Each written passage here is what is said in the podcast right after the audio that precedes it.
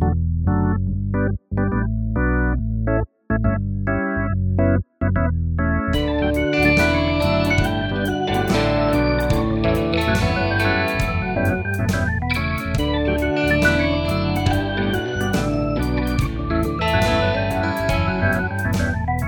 Hello, I'm Sam Clement, and welcome to the 90 Minutes or Less Film Fest. This is a podcast that celebrates films with a 90 minute or less runtime and is entirely curated by guests on this podcast.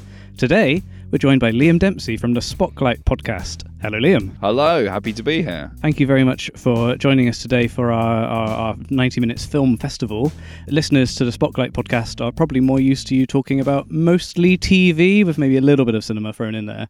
Oh, we do some cinema. Spotlight is a Star Trek podcast presented from a non Trekkie perspective, meaning of that being that the three of us who host it uh, were not massive Trekkies when we started the podcast. The idea was to take this massive franchise with a huge fan following and kind of offer a fresh perspective on it. And we actually started with the movies because of the fact that we are all massive film nerds. Like we all did film degrees in one form or another. And we're like, right, let's start with the films and do 13 of them, see how we go, like see if we want to continue afterwards and then we did and like we continued and it was a real journey and we now do a section of the show called spotlight of the movies where we look at a film that involved a significant member of star trek alumni either in front or behind the camera so we do a lot of tv but we do do quite a lot of movie stuff as well so you've been doing Spotlight for a little while now, and it's uh, it's quite a commitment for some people who were maybe way back when not that into Star Trek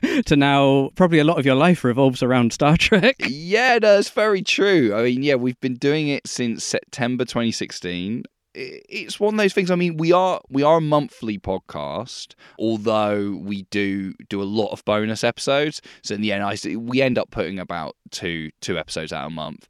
And yeah, there is a lot of Star Trek. I mean, obviously, we're now doing Spotlight the movie, so we kind of go down other divergent paths as well.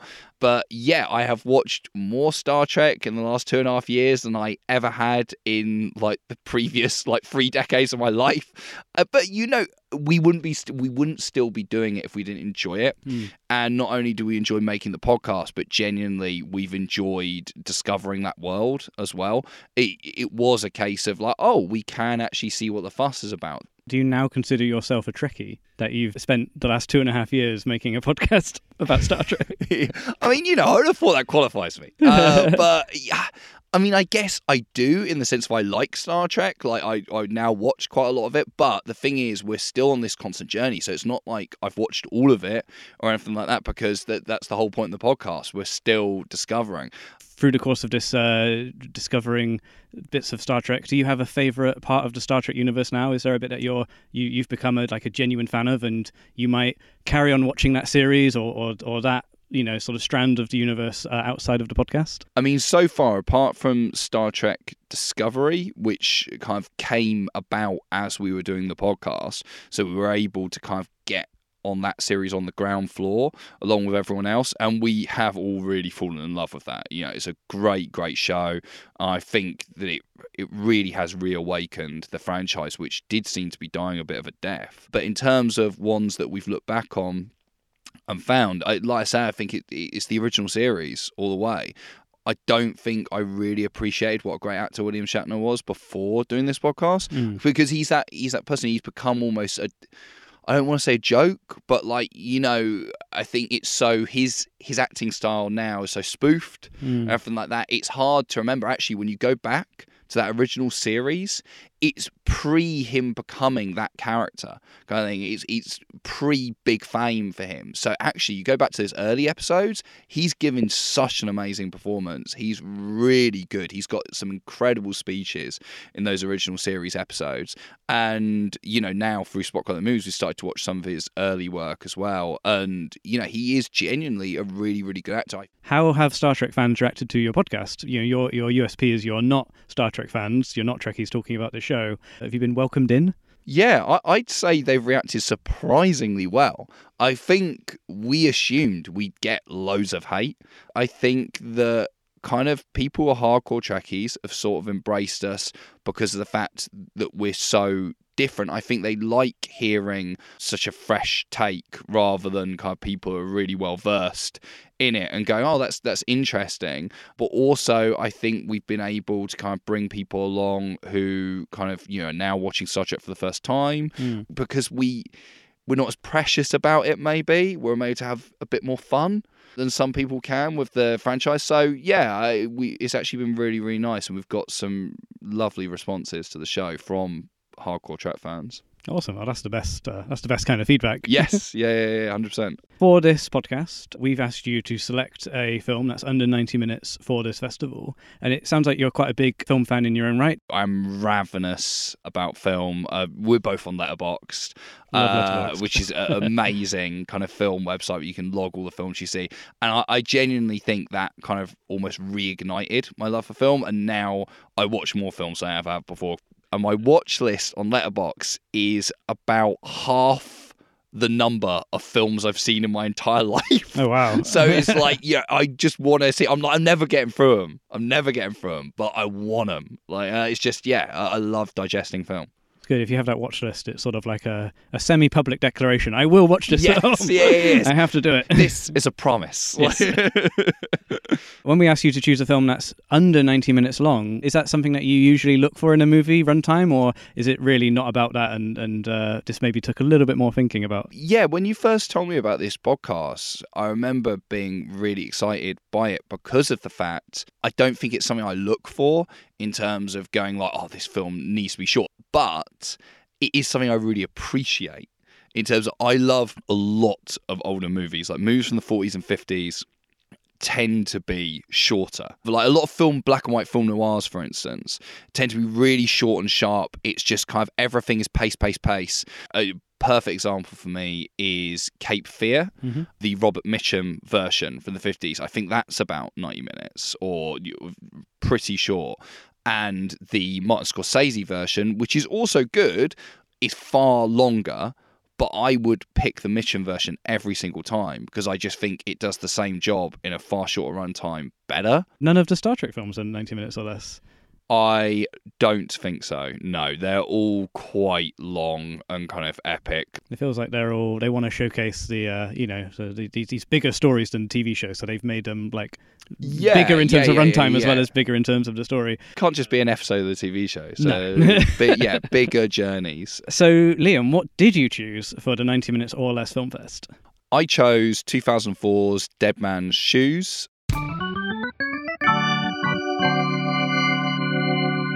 The fourth feature from Shane Meadows, 24 7, A Room for Romeo Brass, one of the UK's most exciting directors. Dead Man Shoes is a gritty, yet fiercely moral tale of gangland retribution. Two brothers return to the hometown they left eight years earlier to find it still run by the same gang of small time drug dealers and petty thugs. Their purpose, it soon becomes clear, is not reunion, but revenge. A quest of particular significance for Richard, Paddy Considine, the leader of the two, whose obsessive desire to even the score will lead them into dangerous territory. Evoking Get Carter in its avenging brother scenario and featuring an outstanding central performance from Considine, Dead Man Shoes is Meadows' finest film to date. Oof, that's quite a waffly synopsis. I mean, I, I agree that it is his finest film to date. I think whoever wrote that has perhaps missed the ending of the film where he talks about kind of it being a morally righteous kind of crusade. Like I'm pretty sure the whole point of the film is that's not the case.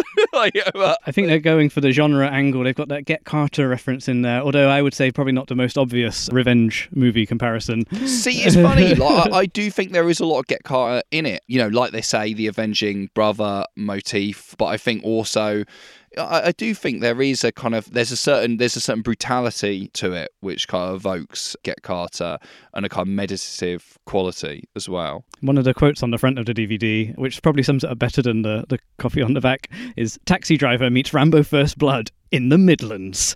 Uncut magazine, four stars.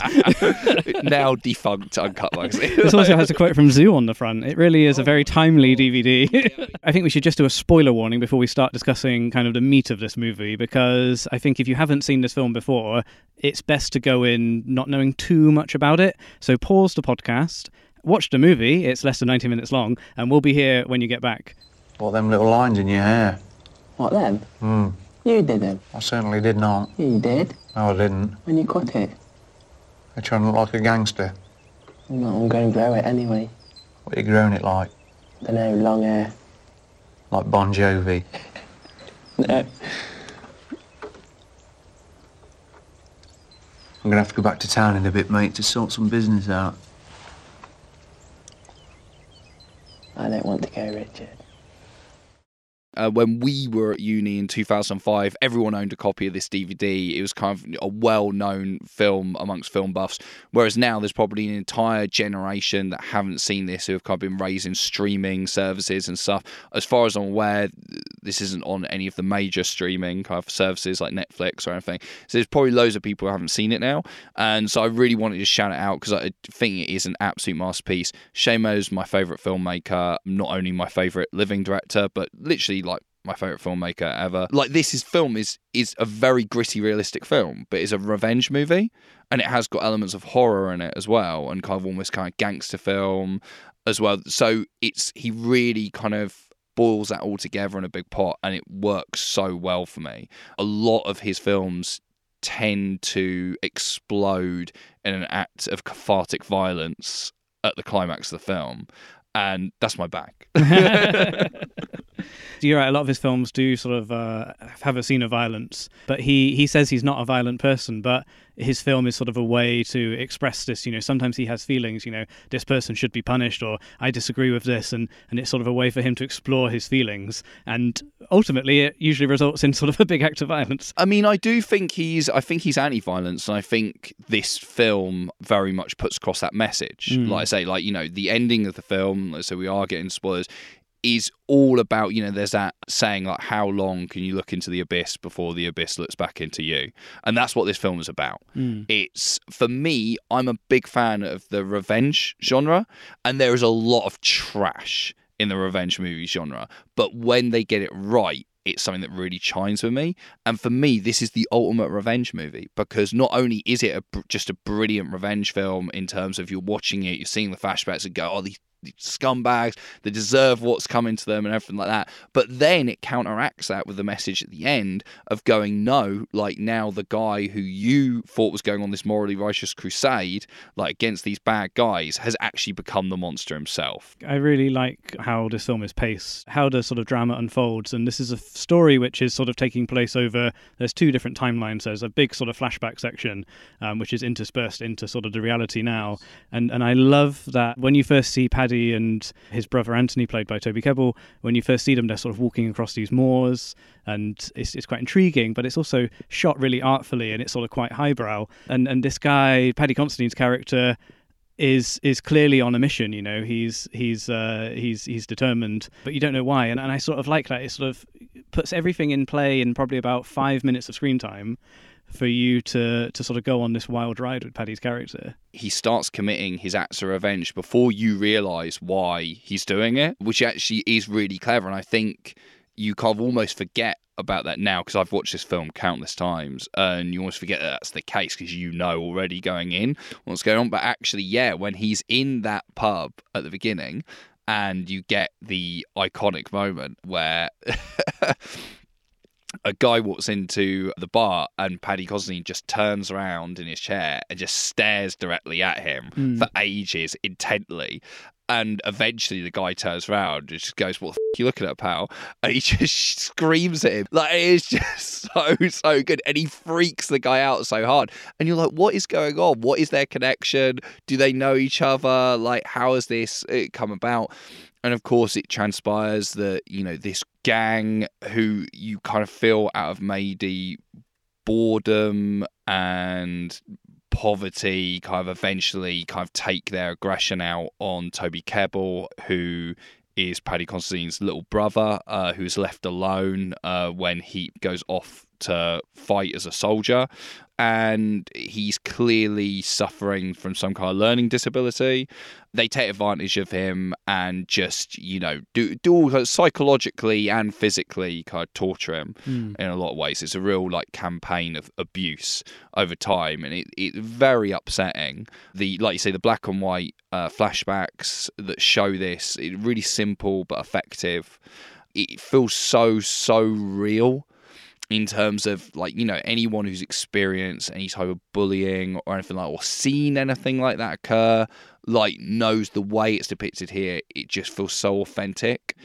Because like you said like you know people should just go away and watch the film before they listen to this because yeah the the big revelation of the film that comes in a sort of sixth sense like twist. It's one of those things where although at the time i think anyone who did that sort of twist post sixth sense people always go a bit like ah yeah but actually here i think it really works because i don't really feel like it's played as a twist in a lot of ways. I just think it's played as something where, yeah, of course that was the case. Of course he was never there. Like they never tried to kind of, you know, make you think he was he he he was always just he's the ghost who haunts his brother hmm. because he feels so much guilt and remorse for leaving him and abandoning him. And also as we find at the end probably his own feelings of resentment towards mm. his brother. I think it's a testament to the filmmaking because, in terms of how the action unfolds in that first encounter in the club, Paddy Considine's character is just being really weird and sort of hyper aggressive. Yeah, yeah, yeah, and you're a bit like, okay, this guy is this guy a bit unhinged? Like, what's his deal? Why is he picking on this guy playing pool? And then you later find out, obviously, he's got a vendetta against these guys. But Toby Kebbell's character is there, and, and he just sort of like he looks away from the guy, Yeah. but you thinking about it, like if they had known that he would, they would obviously see him. And later on in the film, the lead gangster Sonny has a confrontation with Paddy Considine's character uh, on the side of a street, and Toby Kebbell was just sort of standing a little bit in the background. Yes, like, in yeah, full yeah. view of the whole gang who had tormented him. So, but we're not looking at that at the point because Shane Meadows has made the the action on screen right in front of us. That showdown between Paddy and and and uh, the Sonny character like such a juicy bit of acting. We're just watching them, and we're not really thinking logically about it.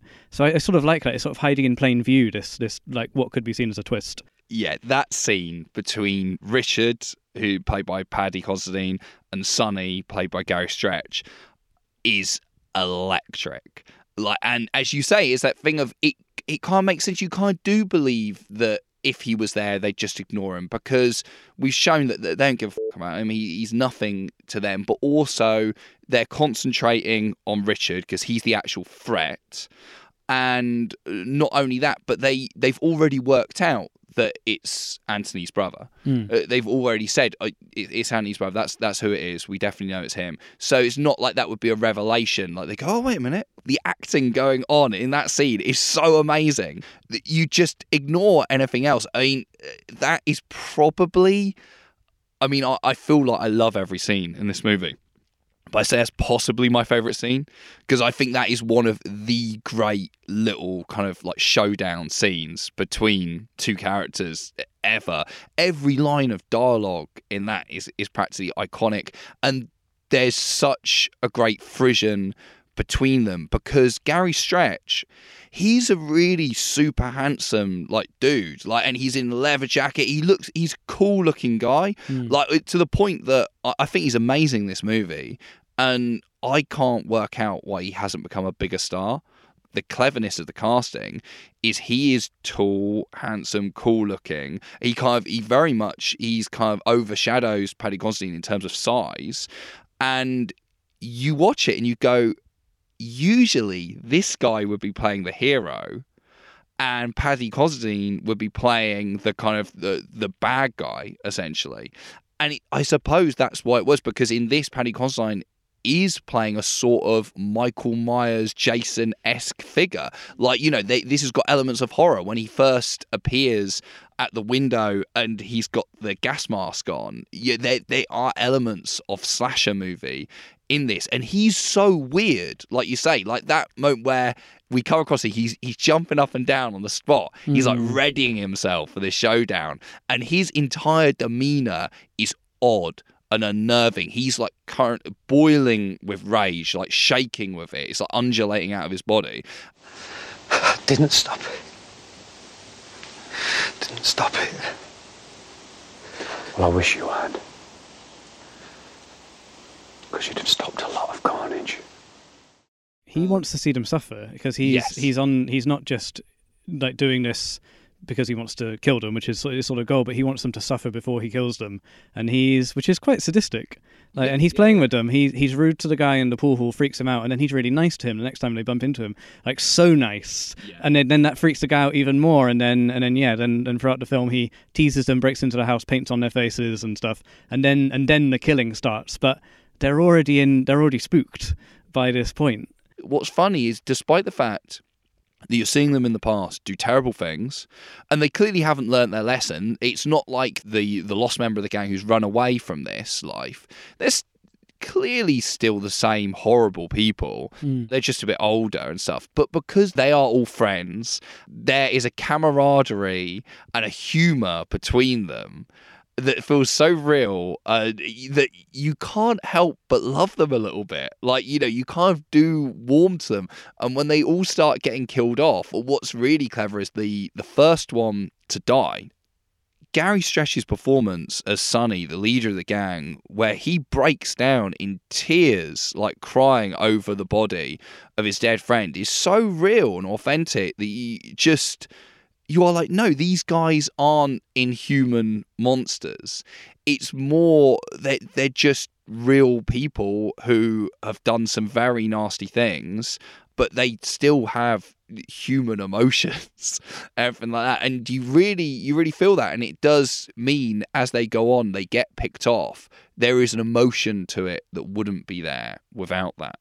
And you know, when he finally gets to killing the last three, like in the house, those deaths feel really poignant. I think because these characters are portrayed as being human, you're right, they've made a lot of bad decisions in their pasts. They are bullies, they are drug dealers, but when you see them together, they do act like friends and they're human. They also are scared together. They have a laugh together at the beginning, and then as the film goes on, they get more and more scared together. And I think that works as a device because we, the audience, then start to feel scared for them, mm. even though our protagonist in, in Paddy Considine's mission is to get rid of them. But we're sort of not always rooting for Paddy because we spend more time with these guys and them talking about you know what they're going to do to stop him how they're going to make a plan you know they try and defend themselves at some points and, and ultimately fail and then there's sort of like these weird interludes where they sort of forget about paddy and they focus on just you know getting through the next few minutes like cooking pot noodles for each other Yeah. sorting out the trash doing the recycling which is not what you'd expect in a film about revenge as you're going into the third act and your final three characters are about to be picked off well, that's the thing is because these guys are they're just like low level drug dealers in some little town in the Midlands. Hmm. Like, you know, they're not big Goodfella level gangsters or anything like that. And I think that's the thing, they live very normal, humble lives. Hmm. And I think this film's structure is absolutely unreal because it moves at such a pace. They pack so much in.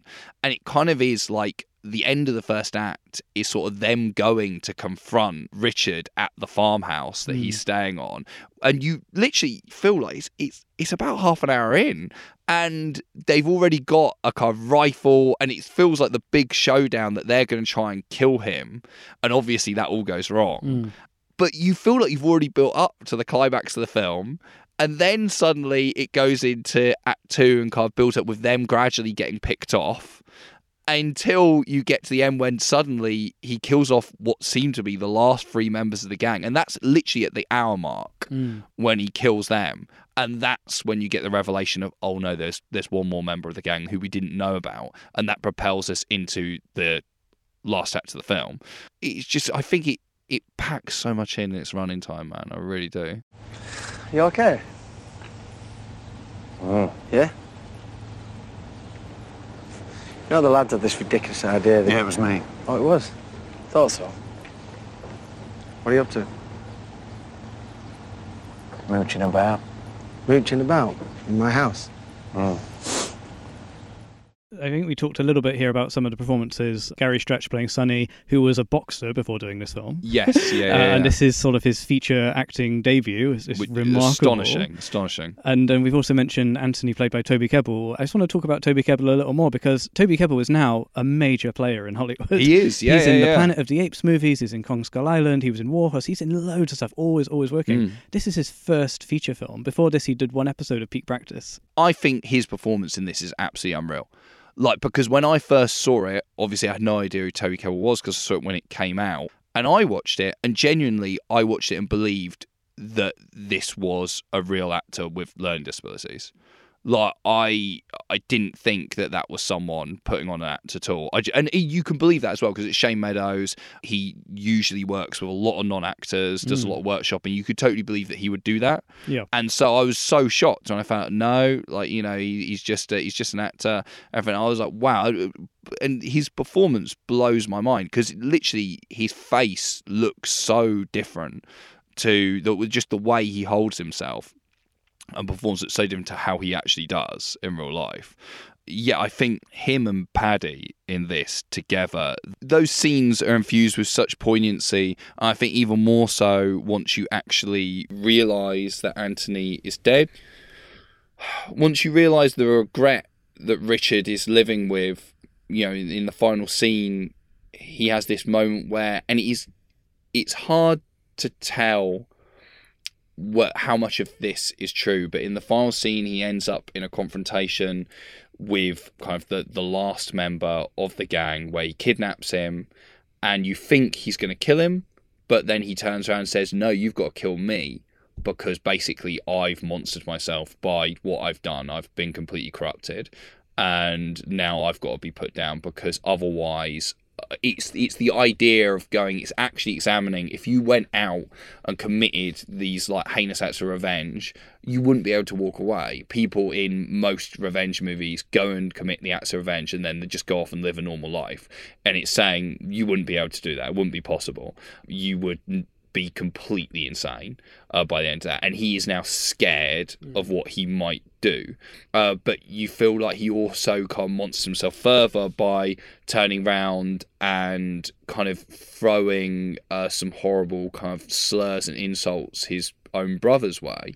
And it's really horrible to watch because all the way through the film, the thing you've been convinced by so much is his love for his brother, which clearly was the case. But I think it's going what I think is beautiful about that is it's showing the humanity of Richard's character in terms of he probably did find it really hard having a brother learning disabilities and did find that a, a difficult and a burden as I think a lot of people you know do are in a situation where they've got a vulnerable member of the family who they have to take care of. In reality maybe he did, in his heart of hearts, leave to join the army to get away from him a little bit. And now, obviously, he feels tremendous guilt because yeah, of that. It feels like the guilt is what's motivating him. Yes. But we, the whole film, we're thinking it's because he loves him and he wants to take revenge on him. And Yeah. I think he's doing it sort of out of, he wants to justify, you know, something. He wants to try Yeah. and make things right through guilt. And in that becomes this sort of monster. And again, it's another surprise. The film is constantly surprising us. Mm. You mentioned earlier, you know, the structure isn't a typical revenge film. They have a confrontation with the villain, you know, really early on. And then at the end, for him to actually p- turn the knife on himself and to have this sort of revelatory speech to the last remaining potential victim is also really unusual. It's just, I think it's Shane and Paddy noodling with this concept and making it their own. Mm, well, yeah, thi- I mean, this is exactly how the project came about because the last film that Shane Meadows directed prior to this was Once Upon a Time in the Midlands, uh, which was a couple of years prior uh, to this, and that was Shane Meadows' biggest film up until that point in terms of budget and stars. And out of all of his movies, it's the most mainstream, the most kind of standardized Britcom, and he obviously hates that movie. It put him off filmmaking completely. And the way he refound his love was through him and Paddy going out at the weekends, making short films off their own backs. And eventually they started writing Dead Man's Shoes. originally, I think it was a kind of slightly weirder idea about a sort of kind of working class superhero. So they, and then it developed into Dead Man's Shoes. And I think you can see parts of that with the the mask and everything like that. You can see where that came from. God will forgive them. He'll forgive them and allow them into heaven.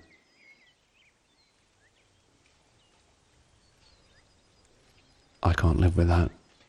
What do you think of the soundtrack in this film? With Warp Films comes Warp Records. There's lots of artists on there like Aphex Twin. What do you think of the soundtrack to this film? Do you does it does it resonate with you? I think the soundtrack's absolutely amazing. Like I think it's a classic case of a soundtrack being actually curated rather than created for the film, which feels like score. Like even though this is multiple different bands, Yeah. it doesn't actually feel like it. It feels like it's all one artist and like just doing a score for this movie, like which is bizarre to me. It's so well picked, and I, I really feel like the soundtrack it adds so much to this movie. Like it really feels like character in the film on its own. Like the the tracks are so perfectly chosen. Um, when one of the uh, gang members turns around to everyone for the first time, goes, "It's Anthony's brother." They bring in some music there, and it just immediately takes on an entire different feel. And again, it's this case of Meadows taking something that's social realist and making it mythic. I think is something he does really, really well. Much to Shane Meadows' sort of frustration, he did have to go on a full sort of awards campaign for this film. It was nominated for a BAFTA, nominated for eight BIFAs, British Independent Film Awards, and it's uh, it's sort of got this this life. It's 15 years on now since it was first released. We're talking about it here. Looking through Empire magazine did a big list of the best British films ever. This film is in at number 27. like Quite in a short Should- space should of time, it's it's left this huge impact. Uh, it's, it's quite remarkable, I think. Yeah, no, it, it is. I, I think it is renowned as a kind of British classic. Um, but like I say, again, I do kind of feel, despite that, like you probably turn around to a lot of young people and they probably haven't seen this movie. Yeah, like I said, I, I joke about like should be off. I genuinely think it should do. I mean, I'd say this is probably it's probably my favorite British movie. Like going like yeah, and I and I love British cinema. Like I'm a massive kind of fan. But this for me, I mean, it- it's my favorite film by my favorite director. So I mean, you know, You're in a good place here. yeah, exactly. it's in my kind of on the on the Letterboxd top four. like it's it's in there. It's in there. So you know, right next to Taxi Driver actually. So there we have it. Dead Man Shoes is in the 90 Minutes or Less Film Festival. Fantastic. Hooray. So now we're at the festival. Dead Man Shoes is on the lineup. You have the opportunity to show this film to an audience on a big screen, but you can also add some embellishments if you'd like to heighten this screening, to make it more immersive if you wish. How would you present this film to an audience in a dream scenario? The thing is, it's funny that you say you talk about the uh, the big screening there with kind of everyone coming to do the actual soundtrack and stuff like that. That does sound amazing, but I think I'd go for something different. For me, if the film was well uh, projected on the screen with excellent sound, In everything focus. like that, just yeah, it literally in focus, got to be in focus. Like I think that's enough. Really, I think in a dark, I really do think in a in a dark room like this, this movie would play so so well and Paddy Considine and Shane Meadows both talk brilliantly about their films. I've listened to all Shane Meadows' commentaries he does in his movies, like, and they are always really insightful, really interesting. You can tell that there's an emotional weight to these stories for him. It, they are all personal, and Paddy Considine as well. And I think they'd be amazing on stage together for like uh, on stage Q and A, like post post film. Uh, I think there's a lot to discuss and pick apart this movie, not only from the production but the story and the characters. And then we can finish it all off with a DJ set from Danger Mouse.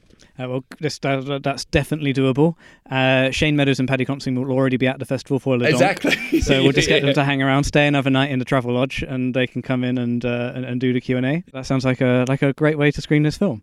This film is about bang on ninety minutes. Do you think it should be or could be longer than ninety minutes? No, uh, I mean, I.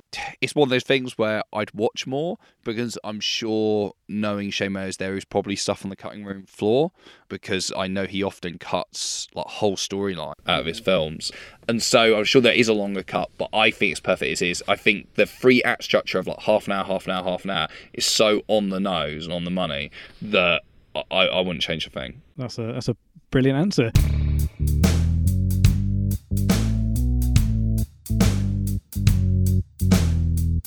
Thank you so much, Liam, uh, for coming on, for bringing us Dead Man Shoes to the 90 Minutes or Less Film Fest. It's going to be a fun screening. I think maybe a late night screening for this one. That might be its best, uh, I, best mean, place. prepared to be traumatized. Like, I I should say, I showed this movie to an ex girlfriend once, and we had to take a break between the revelation that Anthony had committed suicide and the rest of the film because she was inconsolable for about two and a half hours, like crying uncontrollably after that. So you know, it's it's it's a harrowing picture, but it's it's well worth it. if you want to hear me talk about films more at all, you can find Spotlight, uh, my podcast, at Spotlight Pod on Instagram, Facebook, and Twitter. And uh, yeah, especially if you're a Star Trek fan, uh, come over. But if you're not, the whole point is it's from an outsider perspective, and we will introduce you to that world. And there's lots of other stuff to enjoy.